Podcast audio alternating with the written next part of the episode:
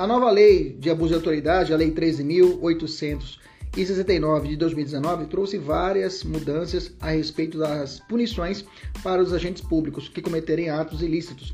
Nesse sentido, é, temos que estudar essa lei de forma minuciosa, que com certeza será muito cobrada nos concursos públicos e exame de ordem.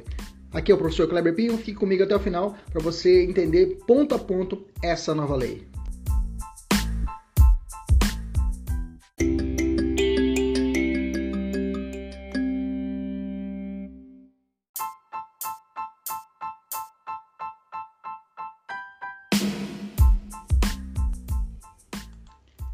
Artigo 33 começa assim: exigir informação ou cumprimento de obrigação, inclusive o dever de fazer ou de não fazer, vírgula, sem expresso amparo legal.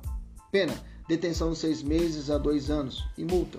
Parágrafo único: incorre na mesma pena quem se utiliza de cargo ou função pública ou invoca a condição de agente público para se eximir de obrigação legal ou para obter vantagem ou privilégio indevido. Vamos entender. É, o abuso de autoridade para se eximir de obrigação legal ocorre em duas hipóteses, então: para se eximir de obrigação legal ou para obter vantagem ou privilégio indevido, né? E nós acabamos de ver aqui agora no parágrafo único. Quem é o sujeito ativo desse crime, né? É crime próprio, né? Que pode ser praticado por um agente público. E aqui eu teria dupla subjetividade passiva. É a pessoa que exige a, a, que sofre a exigência legal e indiretamente o poder público. Qual é o elemento subjetivo do artigo? Aqui tem que ter o dolo acrescido do elemento subjetivo especial, que é a finalidade específica de prejudicar outrem, ou beneficiar-se a si mesmo, ou a terceiro, ou ainda por mero capricho, ou satisfação pessoal, né? que é lá o parágrafo 1 do artigo 1 do Código da nossa, da nossa Lei de Abuso de Autoridade. Tá? Não se pune aqui a forma culposa. O que, que a lei quis dizer no trecho obtenção de vantagem indevida, né? Obtenção de vantagem indevida. É exigir informação cumprimento, obrigação, inclusive para fazer, fazer sem essa lei, é, condição da gente para se eximir de obrigação legal ou obter vantagem ou privilégio indevido. Podem gerar outros crimes, né? Essa obtenção? Sim, por exemplo, se o agente exigir para si ou para outrem direto ou indiretamente, ainda que fora da sua função ou antes de assumi-la, uma vantagem devida, ele pode cometer o crime de concussão, tá? A diferença é que na concussão a intenção é patrimonial, enquanto aqui na lei de abuso de autoridade é prejudicar a outra pessoa, ou beneficiar a si mesmo, ou a terceiro, ou mero capricho ou satisfação pessoal. Então as finalidades são distintas. Enquanto na concussão é patrimônio, o cara quer ganhar dinheiro, exigindo a pessoa para que ela deixe de fazer alguma condição, e aqui não, aqui é, são as, as finalidades específicas lá do parágrafo 1 do artigo 1 Qual o procedimento a ser seguido aqui? O artigo 33, parágrafo único, a ser seguido pelo parágrafo único. Aqui, a, como a reprimenda não ultrapassa dois anos, será usado especial criminal. Né? estou falando porque a detenção de seis meses a dois anos, né? então ultrapassa dois anos, então será usado especial criminal.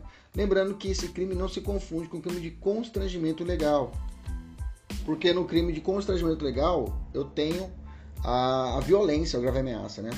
O 156 fala: constranger alguém mediante violência ou grave ameaça, ou depois de ter-lhe havido reduzido por qualquer outro meio a capacidade de resistência, a não fazer o que a lei permite ou fazer o que ela não manda, tá? Então a diferença do 146 para o crime do artigo 33 é que aqui não tem violência ou grave ameaça à pessoa. Então toma cuidado. Se a prova trazer o elemento violência ou grave ameaça à pessoa a fazer ou deixar de fazer alguma coisa que não é dita pela lei, é constrangimento legal do artigo 156, tá? Aqui nessa lei cabe suspensão constitucional do processo, tá? Artigo 89 da lei 9099 permite. Aqui o procedimento é o juizado especial criminal sumaríssimo e cabe também o acordo ou persecução penal, se for o caso, artigo 28A do Código de Processo Penal, beleza? Não confunda com crime de constrangimento legal. Se tiver finalidade específica, Lembra? Concussão. Se ele tivesse a ideia de exigência, concussão poderá ser aplicada também nesse crime e não o, o crime do artigo 33 da Lei de Abuso de Autoridade. Beleza? Tranquilo? Vamos fechar agora com uma questão. Comete o crime de abuso de autoridade aquele que exige exigir informação ou cumprimento de obrigação, inclusive o dever de fazer ou de não fazer, sem expresso amparo legal e ainda quem se utiliza de cargo ou função pública ou a invoca invoca a condição de agente público para fazer para obter vantagem patrimonial ou privilégio indevido. Gente, colocou tanta coisa aqui que nada, né? Ó, vamos lá.